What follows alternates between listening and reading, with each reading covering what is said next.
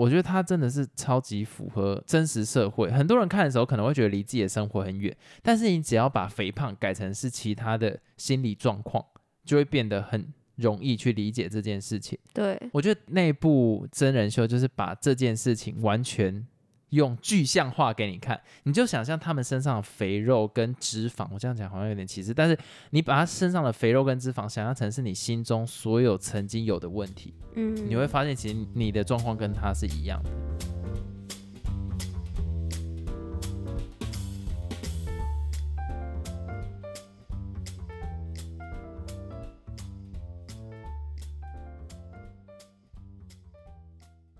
Hello，大家好，我是老陈。我老司机，我们今天要来进行当周闲聊。对，就是聊上一次没聊完的，上一次没聊完，就是你知道我们那个时候不是在那个加油站吗？啊，要先讲，我们租的车子是那个国产的 Luxgen 的六人座。对，啊，我们在加油的时候呢，结果那个车子就你知道熄火，熄火，发挥它国产的精神。那时候帮我们加油的其实是一个女工读生，然嗯，后我觉得他很可怜，就是因为我们的车子其实就是抛锚，可以算抛锚抛啦，锚吗？就是妈的就起不动啊，直接停在那个刚加完油的那个地方。啊，那个女工读生可能就是怕被他老板骂，嗯所以就跟我们讲说，哎、要麻烦我们打那个 N 档，然后他要来推车。啊，我那时候就很急，我就想说。哎哎哎，让我们下来、下来推，因为干我们车上有六个人呢，啊又六人坐的车子，你最好一个女生推得动啊。可是她那个时候好像太紧张，就完全你知道吗 没有思考，没有思考，然后他说：“你们要记得打那个 N 档哦，我要推喽。”然后就他他当然推不动啊，所以车子就轻轻的往前动了一下，但是又回来了。又回来。他说：“你们要打 N 档哦。”我就说：“没有啦，你这样推不动啦，什么之类的。”然后结果他就默默的放弃，走到旁边说：“可以拜托你们移车吗？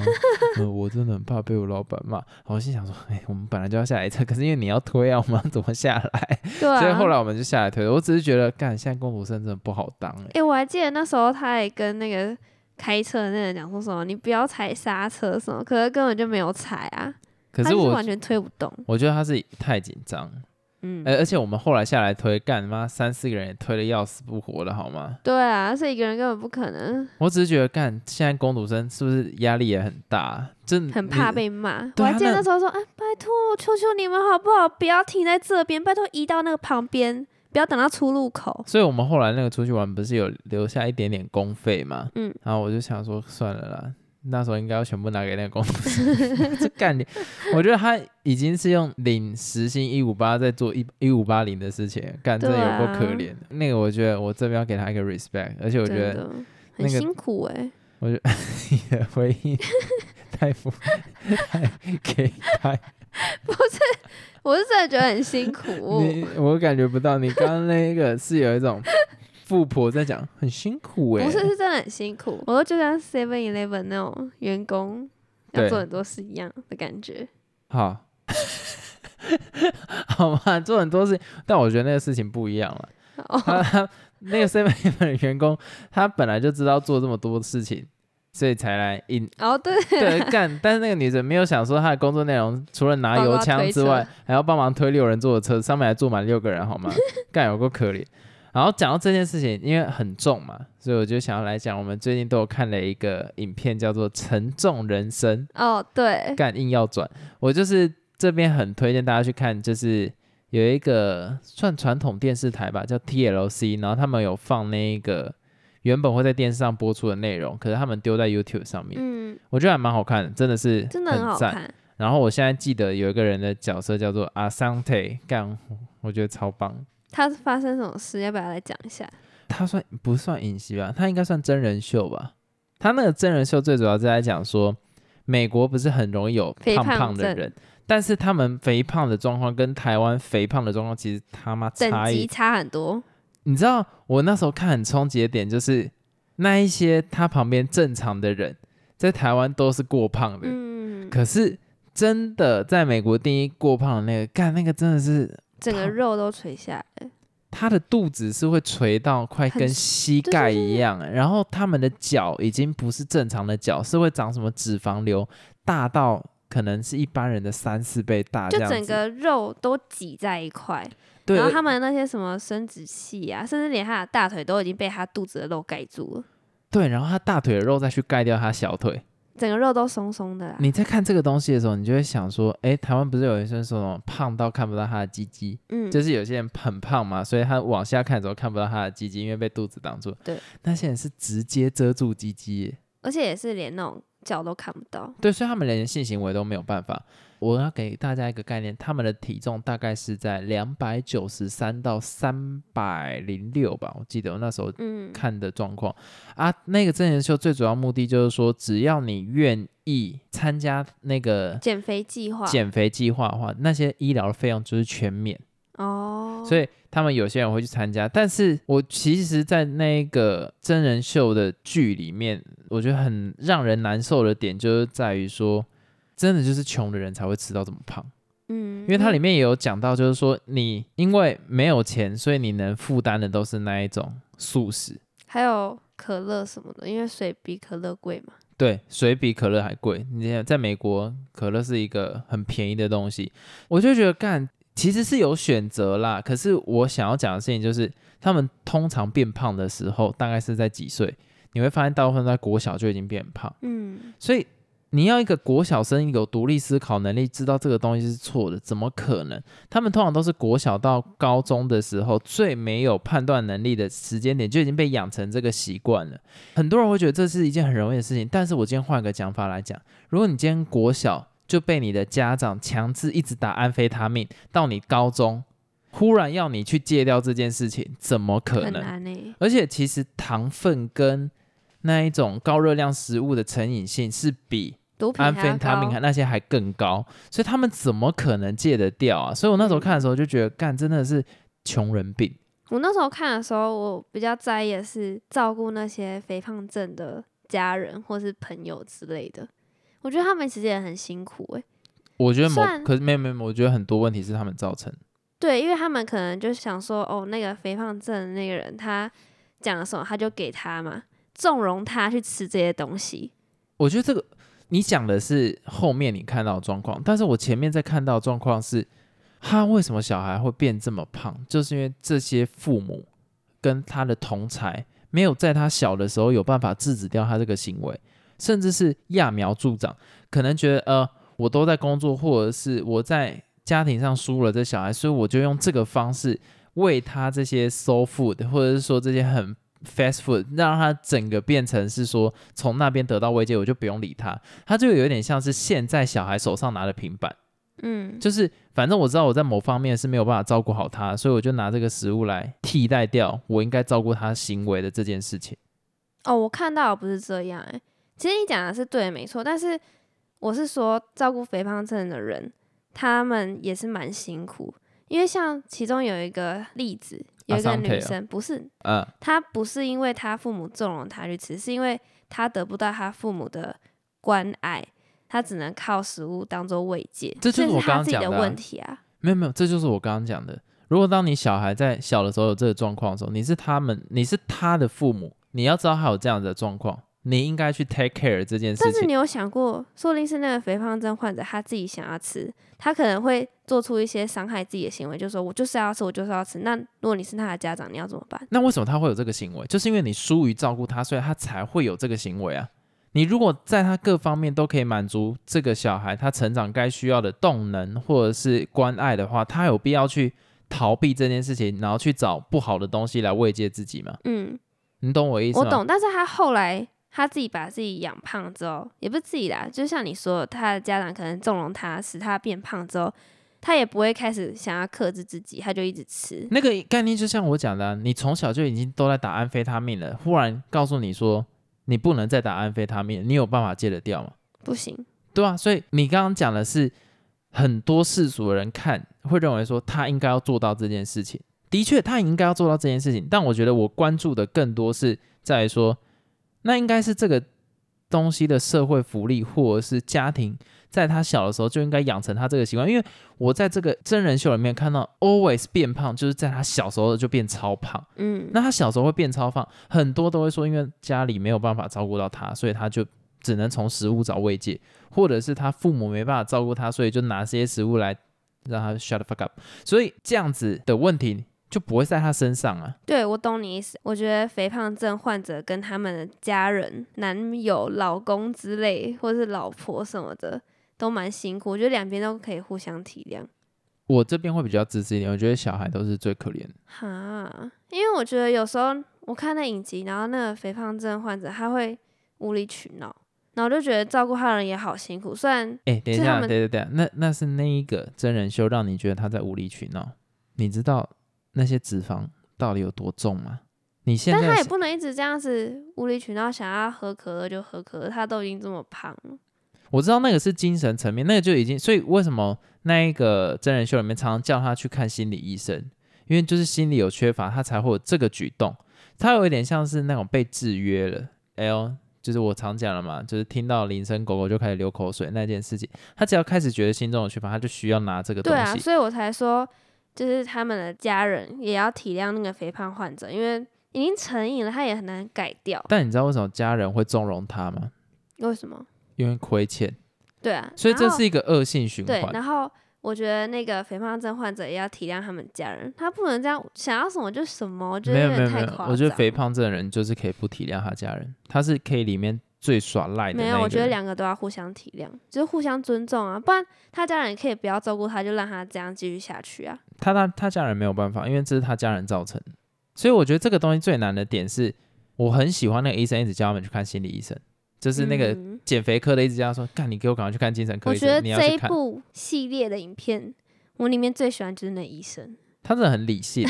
要是我早就暴气，直接去揍那个，而且还给那个病患很多次机会。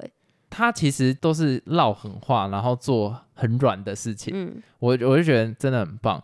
哎，我觉得听众刚刚这样听到现在，会觉得我一直在帮他们辩护。但我要讲一下我整个的为什么我会这样讲。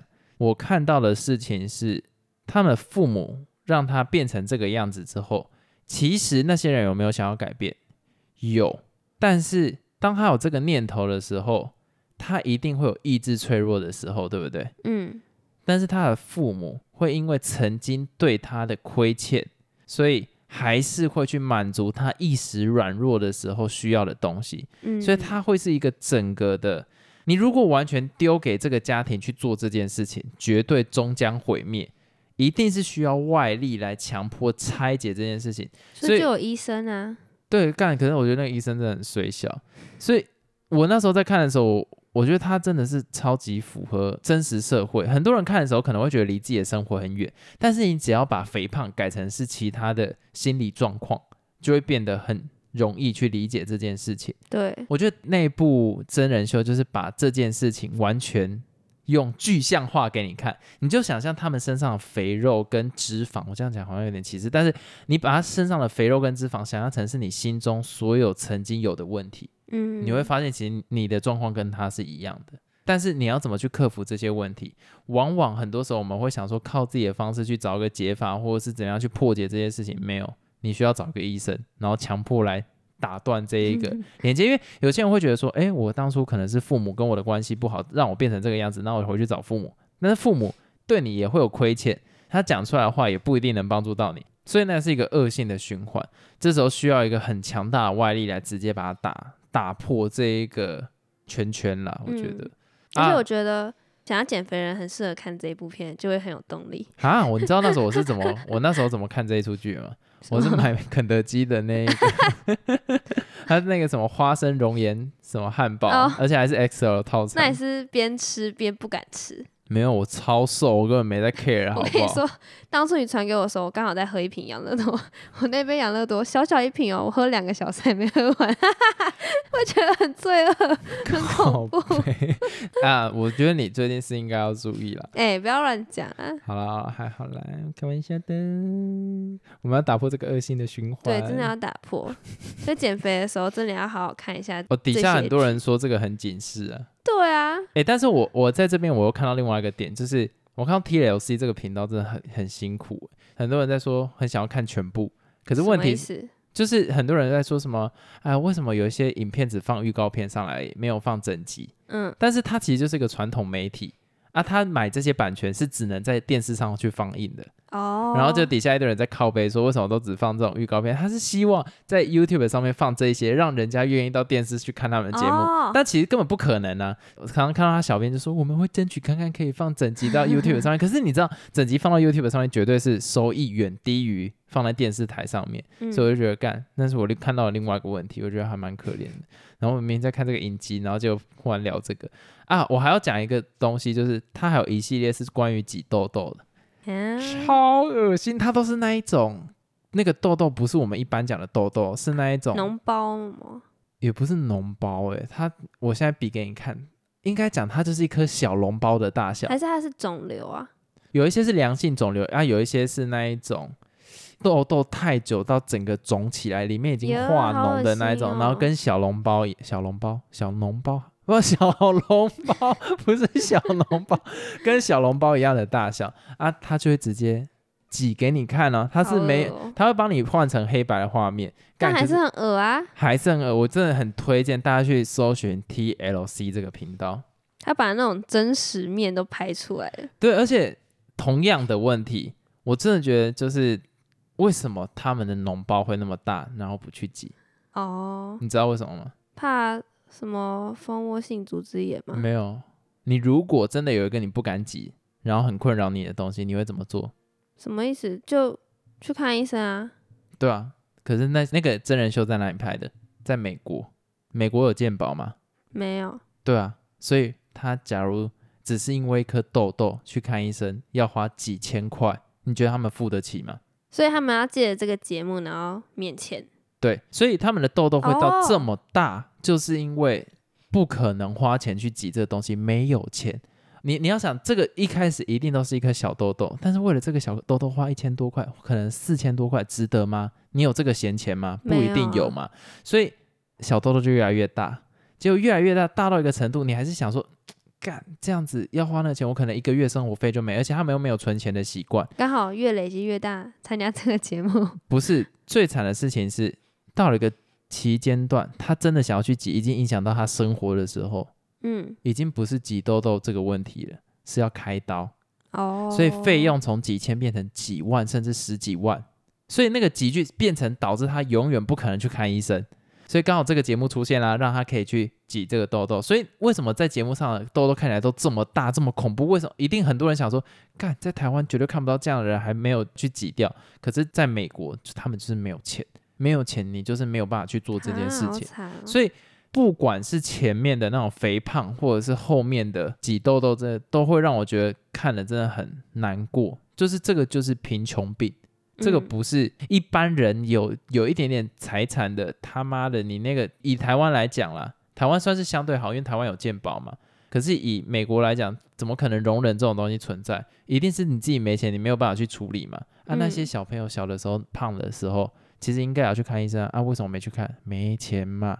啊，里面有一段我也很印象很深刻啊，营养师到他家告诉他们要怎么吃东西，啊，他们说原来要这样吃东西哦，我们从来都不知道，没钱嘛。老师不会教吗？我跟你讲，美国有很多小朋友其实超级智障。什么意思？我常常在嘴台湾教育，但是台湾教育其实不会让小孩变成智障，但美国就是大好或大坏，台湾至少都会有平均值。嗯，但是美国你美国教育，因为它是比较有点类似放养的那一种教育模式，哦。所以聪明的他可以把他的兴趣发挥到极致，但是也有一些人兴趣就整个坏掉啊，那就是烂到极致，你可能连单字都拼不出来的那一种啦，嗯，或者是根本没有去上学的那种，是一堆。所以美国其实是两个极端值，难怪我想说，因为他像他冰箱里面不是一大堆可乐，他还说这个原来不能吃哦，这不是基本常识他们不知道他们连热量都不会看呐、哦，所以我那时候我听同学讲了，他那时候在国外的时候，他光是能折出一个那种什么灵媒，灵媒老师有一个什么恶魔手，你还记得吗？不知道干那个叫什么？有一个老师，他的左手会变成恶魔的手，那个以前是一个漫画，没看，《疯狂老师审美》吗？还是什么？不是知道不，是疯狂老师、啊，神鬼，不是啊，啊随便，反正就是，他就做那个鬼手，用那种纸折成那种纸雕的那种，然后就美国学生就把他们当成是尬的这样子，就怎么那么厉害，可以折纸雕这样。我跟你讲，美国小朋友真的是智障，但是他不是通才，所以他可以往一个很专精的领域去把自己变到超强。嗯，但是你看那种就是少数嘛，用人人数堆积出来的嘛。你自己在看那出剧，你就觉得干为什么不是剧了？你一在看那真人秀，你就觉得干怎么那么多智障？可是问题是就是智障啊，没有办法，这个我没办法帮他们讲话，就是智障，就教育就是不足够了，就是社会造就的产物，应该这样讲。而且你应该这时候要想的问题是，那为什么他们的素食这么便宜？不知道为什么。这个就是那种企业，他们最主要这便宜啊，因为他们这些原料本身就比较便宜，你懂那个意思吗？那什么鸡肉啦，或者是牛肉啦，它不是都集中圈养或什么东西的？可是你如果要吃那一种全形的食物，就例如例例如说整个蔬菜没有加工过的，反而在美国是很难找哦。他们都是那种分工很仔细的那种东西，所以最后会变成那个样子。那我比较好奇是为什么水会比可乐贵啊？你要想就是规模啊，规模化。水耶，因为有点难想象，因为我们现在就是水很容易就可以拿到了嘛。美国我记得他们是直接水龙头打开就可以直接喝了，但是他们会去买水，就是倾向那种比较贵的水，就是一般人都直接开水龙头就可以喝水了，那就没有什么产品差异性了嘛。所以他们会在超商卖的水一定是那种特别强调，可能是那一种什么。硬度比较硬，或者是它小硬水或者是软水什么东西，那个差会有差别，所以它本来就会有做产品区隔化，所以并不是说水真的这么贵，因为你自己拿那个保乐瓶装，你也可以随便卖人家什么零块干最便宜。可是他们讲的水就已经不是类似那一种水，是那一种便利商店会看到水啊。台湾也不是一样吗？你自己去看 那个那个叫做什么台盐台盐的那个矿泉水，他妈二十八块啊，啊可乐二十五啊，嗯。那也水也比可乐贵啊！如果我要这样讲，水也比可乐贵啊。哦。但那是做产品差异化的东西了。原来如此。那个概念有点不太一样啊！我还要讲一件事情，就是我那个同学出国的时候，他们说他的美国同学啊，有吃过鱼的，从来没看过真的一条鱼的样子。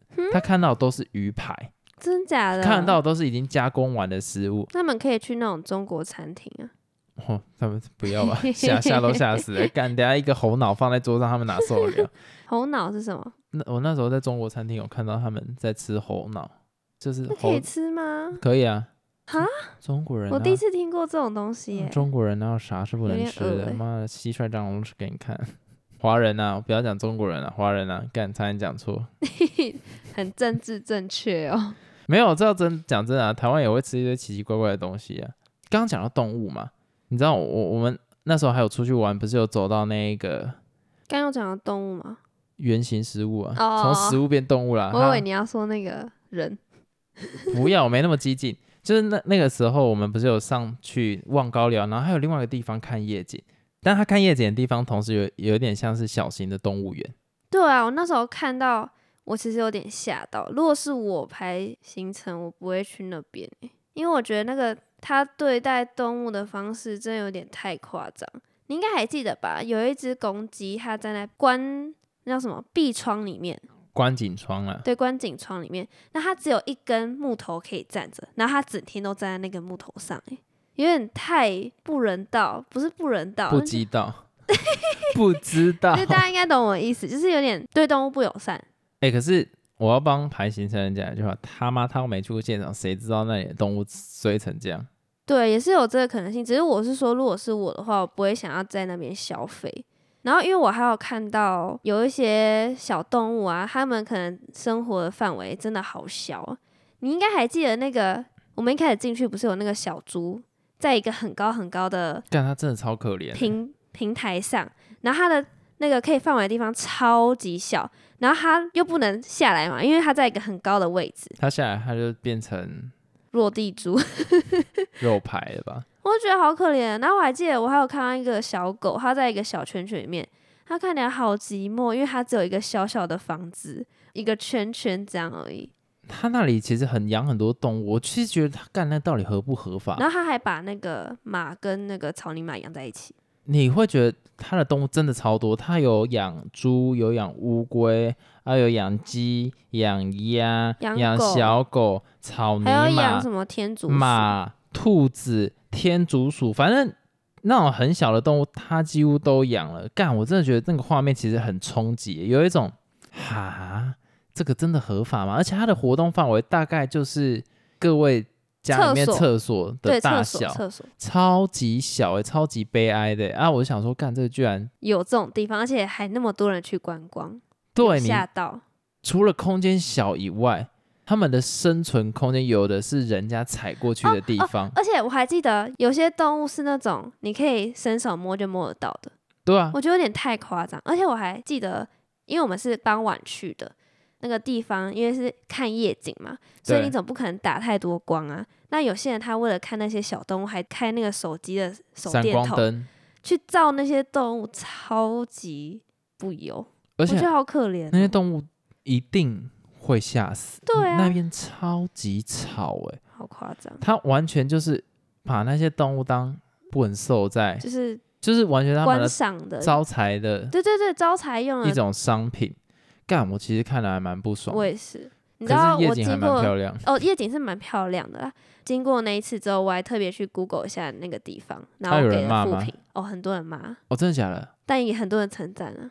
因为可能有些家长带小孩，想说可以看到很多动物，然后又可以看到很漂亮夜景。操他妈的去就动物园好不好？我觉得他的那个园区根本就不可能给他们好的照顾。你自己看，假如说你真的要这样搞，你就弄那种超级封闭式的，但是他又用开放式的，你真的是开放式的。有一些小朋友真的让你很想要直接把它往山下丢，哎，就是那个小动物就在旁边，然后你在那边摇铃摇这么大声，干他一定吓吓死了。啊！我看那边的动物，好啦，我只非动物，安知动物之乐？但我如果我想象我自己是那个动物，我应该就会蛮不爽。